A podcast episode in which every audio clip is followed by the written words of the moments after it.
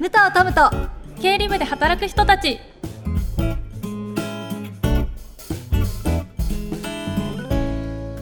こんにちは。AKB48 チーム系の武藤トムです。この番組は会社の中の経理部門やいわゆるバックオフィスで働いている人やこれから働こうと思っている皆さんに現場のあるある話や会計に役立つ知識をゆるっとふわっとお届けしていこうというポッドキャストです。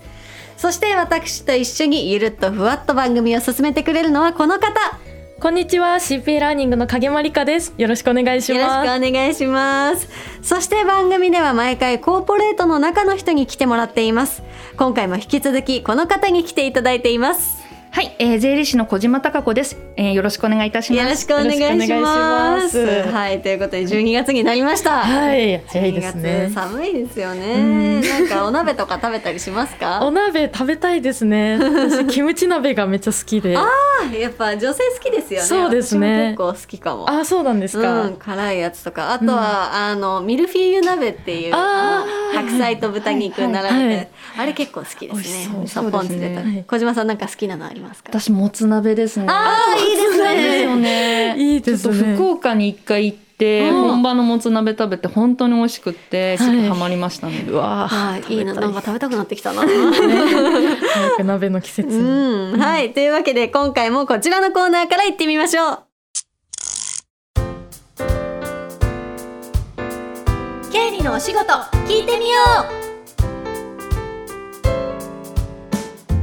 こちらは経理や会計の現場にまつわる話やちょっとマニアックな日常のあるある話をゆるっと聞いていこうというコーナーです。はいというわけで今回のテーマはこちら。経理で働く人のキャリアです。あー確かに、まあ、どんなキャリアを歩んでいくのかっていうところですかね。なんかやっぱ自分の業界はなんとなく見えたりしますけど、うんそれとかはい。その周りとかは、はい。はいなんか経理ってどうなんでしょうね。むなんかあんまり想像つかないですけど、そうですそうね。小島さん経理の人ってだんだんそうやってあの年月とかはい。そのスキルを積んでいくと、ええ。ゆくゆくはどういうふうになっていくんですか、そうですね。あのーまず経理っていう仕事自体が、うんあのすごく汎用性が高いというか、ん会社であんまり経理がないって聞かないじゃないですか。確かに絶対あるイメージあでるすよね。なのであのまあそのどんな業界でも通用する仕事っていう側面はあるんですよ。うんうんだから割とあのどこの会社に行ってもあの入社時からずっといる経理の人ってあんまりいないんですよね。へえみんなどこ行っちゃうんですか？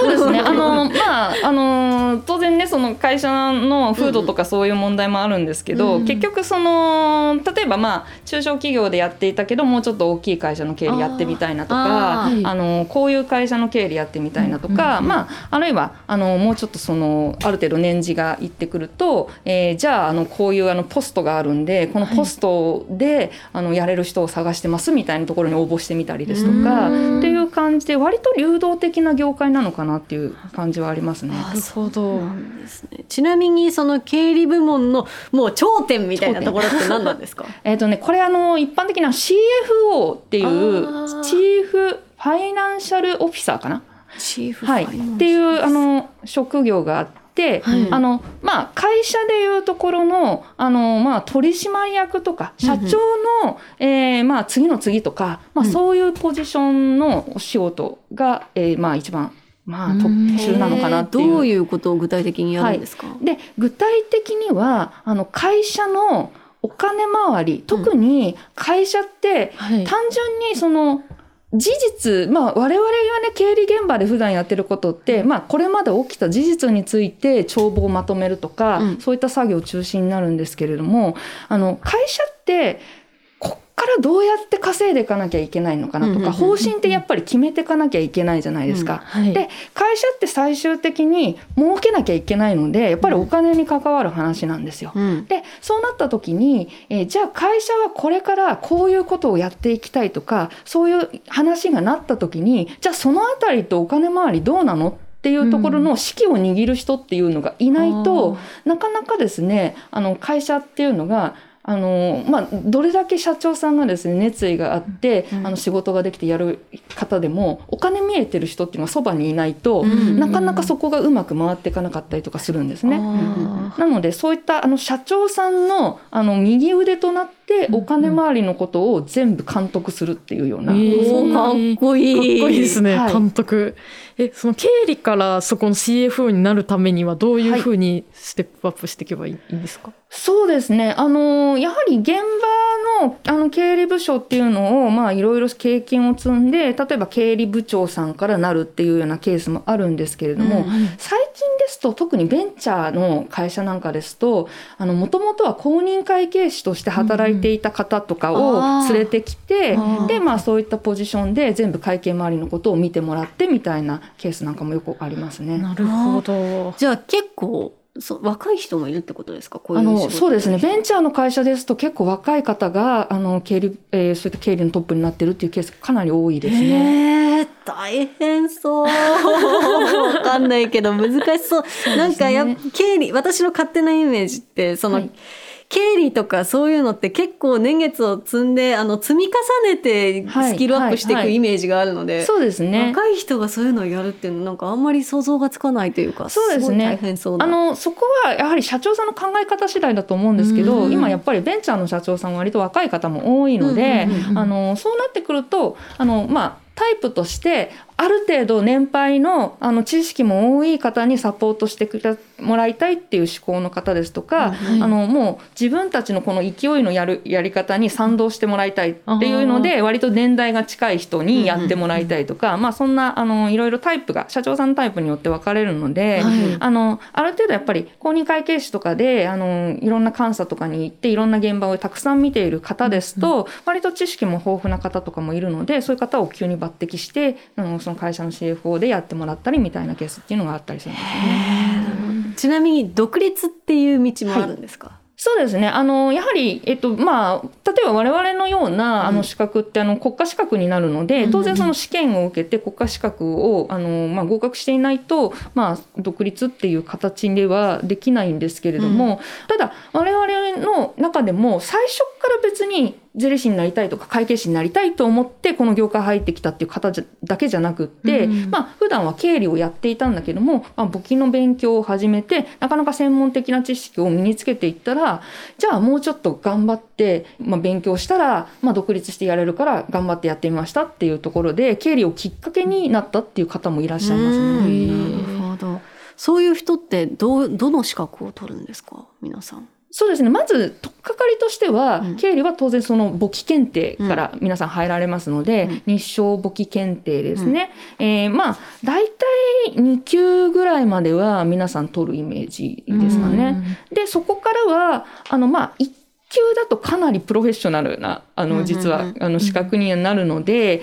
あのもう会計士とかあのもう目指そうって決めた方っていうのはその簿記検定よりも先にその会計士試験の方のチャレンジをしてしまうっていう方が多いとは思います。うんあーなるほど。じゃあ独立する人とかでそのじゃあ簿記検定だけ持ってる人ってあんまり多くないってことですか？そういうわけではない。そうですね簿記の例えば1級とかまであの持ってる方ですとおそらくその普通に経理現場で、うんまあ、ある程度専門性の高い仕事をやってるっていう方が多い形ですね。でまあ会計士税理士になる方は大体まあ2級ぐらいまではやってみてでそこからまああの実際にその資格の勉強の方に入っていくみたいな方が多いかなと思いまなする。ほど。というわけで経理のお仕事聞いてみようでした。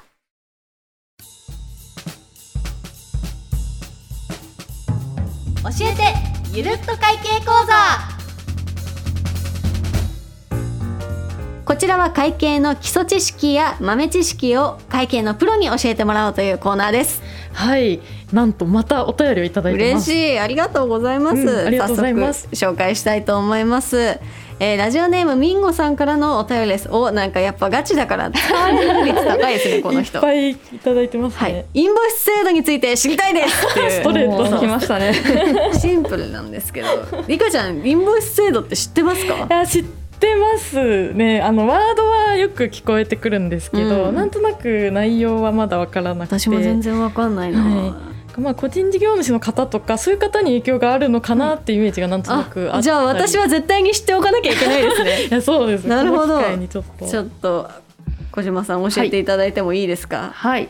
最近ねかなりあの話題に上るようになってきた話になるんですけれどももともとですね消費税の税金の計算の制度に関するあの一部のあの制度としてあのこのインボイス制度っていうのがあります。うんうん、であのインボイスっていう言葉自体は、まあ、分かりやすい言葉に置き換えると請求書とかっていう意味。はい、であの今まであのその請求書っていうのがあの実は請求書、まあ、請求書領収書ですね、あのこういったものっていうのはそこまできっちりフォーマットって決まってなかったりしたんですね。だから、まあ、よくあの飲み屋さんとか行くと分かりやすいと思うんですけど、はい、なんか手書きでねこうあの数字だけさらさらって書いて渡されたりとか、はいはい、そういうのありますよね。海外の店員さんとかだと意味わかんないところに反抗してあったりします。はい。で、あのー、まずはあの大枠としてはこれをきちんとこういう項目が記載されていないと、うん、えー、正当なものではないですよっていうのをその記載項目をきちんと法律で決めましたっていうのがまず一つあるんですね。なるほど。はい、でなんで、えーと、それを決めたのかっていうと,、えーとまず今まで消費税っていうものに関してはさっき言ったようにその請求書領収書自体をあのきちんと発行しましょうっていうのがあんまりに、はい、あのこう義務付けられてない、まあ、ちょっとゆるゆるな感じだったんですよ。はい、であのただ海外ではあのきちんとそういったものをお店側が発行してでそれをもらった人がそのもらった紙を見てでその紙の通りに消費税いくら払ってるからじゃああの自分はこの金額で申告しますっていうことをやりましょうっていう制度だったんですね。うんうんうん、ところが、まあ、日本っていうのは今までそこの部分の請求書の請求書領収書のやり取りっていうのが、まあ、割となあなあになっちゃってた。でじゃあどうするのかっていうと、えー、とりあえずあの、まあ、それ以外の、まあ、例えば入金とか見れば売上とかあの経費いくらかかってるみたいのが分かりますので、まあ、普通に帳簿作ってってもらってで帳簿に売上と経費の金額が出てれば大体税金の金額って10%だからざっくりこのぐらいだよねって計算ができるので、それで申告しましょうっていう形で今まで進んできちゃったんですね。はい、ところがこれをやっていくと何が問題になるのかっていうと消費税って言ってもらってるはずなのにえ実はそれ消費税ちゃんと申告してないよねっていう人がいるんですよね。でこれは別に今までは合法的な話だったんですよ。これはあくまであの制度としてあの売上1000万円いかない人っていうのはあのお店をやっていても消費税の申告しなくていいですよっていうふうに法律があったので、これは別に合法的に申告をしていなかったんで。すけど申告をしないとどうなるんですか？ああの今までは特にあのそもそも申告をしなくていい人っていう立場だったので、問題はなかったんですよ。うん、ただ普段してる側の立場から考えると、うん、え税金払ってるのになんでその人申告してないのってちょっと引っかかるものってありますよね、うん、やっぱり。なんかなんなんかうんみたいなところそうですよね。なのでまあこの部分をあのその請求書のえー、用紙の部分のフォーマットとして、うん、えっと、税金をきちんと取っている人っていうのはまずその税金の納税者である番号が今度もらえるようになるのでその番号をきちんと書いてください。でこれを書くことによってきちんと自分は税金の申告をしている人だっていうのが請求書領収書を見れば分かりますよっていう形になりますと。その番号全員もらうんですか？あの申告する人だけですね。はい。あのもらう形になります、でさらに、まあ、そこに消費税額をきちんと請求書領収書に書いてくださいと。うん、で書けばお互いやり取り税金としてやり取りした金額が分かるので、うん、これで紙見れば税金払ってるか払ってないのか分かるよねっていう状態にしましょうっていうのが、このインボイス制度っていう話なんですね。その分かるようになるといいことってあるんですか、うん、そうですね。あのまあ今まで結局まあ私がさっきお話ししたように売上とかあの経費の部分っていうのはあのじゃあ実際にそれが税金が課税されてるのかどうなのかっていうのを、紙見てもやっぱり経理側も分かんないわけですよ。でどうするのかって言ったら、はい、消費税の勉強を一生懸命してもらって、こういう取引だから税金かかってるはずだよねっていう感じで経理処理を今まではしてたっていうことなんですよね。予想ですか？まあ、ある意味ね、そういう。なのであの実際今予想ですかってお話あった通りに、うんうんあのじゃあ税務署の方が調査にやってきました、うんでこれ税金かかってるものとして処理してるけどうんいや実際は違うと思いますよみたいなやっぱり意見の相違があったりとあかーそういうケースがあったりするケースはあるんですね実際。うんなのであのこの部分を税金がかかるものなのかかかんないものなのかっていうのがあの請求書領収書を見たらはっきりするっていうのは、まあ、経理をやる立場としてはすごく分かりやすい制度にはなるのかなというところです。なるほど。じゃあ経理をやられてる方にとってはちょっとまあ見やすくなって。そうですね。ただまあ今言われているのが、まあ、さっき言った本来だったら税金申告しなくていいですよっていうふうに、うん。あの今まで言われていた人たちも申告の対象になってしまうのではないのかっていうことで、うん。まあいろいろとですねあのいろんな意見が今出てるっていうような状況ですね。その税金を申告するしないのメリットデメリットって何ですか？えーとまあ、しなければ当然税金の支払いがないので、うんうん。まあ、金銭的な部分を考えたらそりゃみんなしない方がいいよねっていうような話は当然ありますよね。うんうんはい、なのでそこの部分っていうのは、まあ、当然ですね。あのやっぱりあのなかなかこう圧力が出てくる部分ではあるんですけど、うん。とはいえさっきも言ったようにあの実際にこうじゃあ買い物行って払ってる側としたら、ああの自分は税金払ってるつもりだったのになっていうような部分っていうのも正直あるじゃないですか。うんうんあんまり意識しないですもんね。そうですよね、だからそこの問題なんかもあってまあこれは結構問題としては難しい問題なんですよね。それこの本読めばあわかりますか？はい、ありがとうございます。さっき話した伝承法はい。とインボイス制度そうですね。あのこの前、えーと「会話ですっきり伝承法とインボイス制度の基本」という本をあの出版させていただいたんですけれども、うん。あのまあインボイス制度かなり難しいので、まあ、一応簡単にですね本当にあの1時間もあれば読めるような感じでまとめましたので、まあ、もしですねあのこの辺わからないなっていう方はちょっとねあのチラチラっとあの読んでいただけると、あの非常にまあ簡潔にまとまってるのではないかなと思います。うん。うん。これまであはい。お話伺ってきたインボイス制度ってこれっていつから始まるんですか？あはい、あの実際にあの制度として開始するのは来年2023年のはい。10月1日からになります。うーん。はい。ちょうど一年ちょうど1年ちょうん弱ですね、もうね。はい。あ。あのだからはい。だいぶ迫ってきてるので、はまあ話題に上ってるっていうところがあります。これってちなみにそはの会社とか企業の人がはい。知っておいた方がいいものですか？そうですね。そそれともなんか私たちとかその生活をする上で知っておいた方がいいものですか？そうですね。どちらかというとやはり企業の方ですとか、うん。あるいはあの、まあ、フリーランスで、あのうん何らかのお仕事をされてる方とか、あー。まあ、そういった方が対象になるものになります。今から準備しておけることってあるあるんですかね？そうですね。あのまずはあの今まで消費税の申告をされてたっていう方は特に問題ないと思うんですね。あの少しあの、まあ、そういった請求書領収書を、まあ、きちんとチェックしなきゃいけないとか、まあ、その多少そういったチェックのあの部分が複雑になるだけで今まで通りなので、はい。そこは問題ないんですがあのやはりですねこれからまあ実際に消費税の申告を今してないけどした方がいいのかなっていうふうに悩んでる方っていうのが、はい。まあおそらくこの1年でどうするのかっていうのを決めていかないといけないっていうような側面にはなってるかと思います。なるほど、はい、ただ、えーっとですねあのーまずやっていただきたいのは大体ねあの払うとしたらどのぐらいの金額が必要なのかなっていうざっくりとした形でもいいので数字が見えてないと、はい。い。やそれは税金だからみんな払うのは嫌だよねっていうふうに思うかもしれないんですが、はい。あのこの制度のね一番難しいところはあの自分が税金払いませんっていうと自分の取引先が困っちゃうんですよ。結局その今あの消費税の計算構造ってあのうん。売上の税金から経費の税金を引いてあの申告税額っていう算式になるので、うん。経費の税金の方の控除っていうのが取れないと結局その発注をした側の会社っていうのは税金を多く払わなきゃいけない。えー、嫌ですねそれは。っていうことなので結局その自分の取引先の方に、うん。まあ、ご迷惑じゃないですけども、うん。ちょっと負担をかけてしまうっていう部分があるので、はい。あのなかなかじゃあもう自分税金払いたくないから絶対やりたくないですって言いづらいっていうところもこの制度の難しいところなんですよね。うん。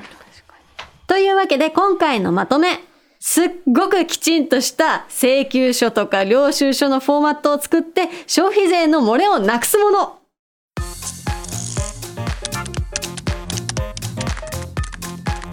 講義動画教科書問題集がダウンロードできる。経理や会計を学ぶなら CPA ラーニング。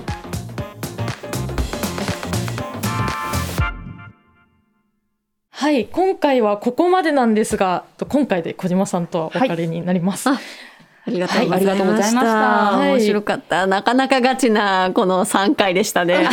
そうですね。小島さんいかがでしたか？はい、あのご質問いただいてる方がやはり皆さんレベル高いなというのと、うんすごくあのやはり武藤さんと、うんあの上村さんのあの理解が早くてお本当ですか？あのはいよかったお話ししていてとても楽しかったです。いやもう精一杯でした。もう一回全部一回ずつ聞き直します。